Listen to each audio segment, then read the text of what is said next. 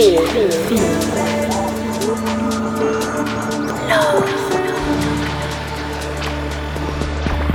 listen.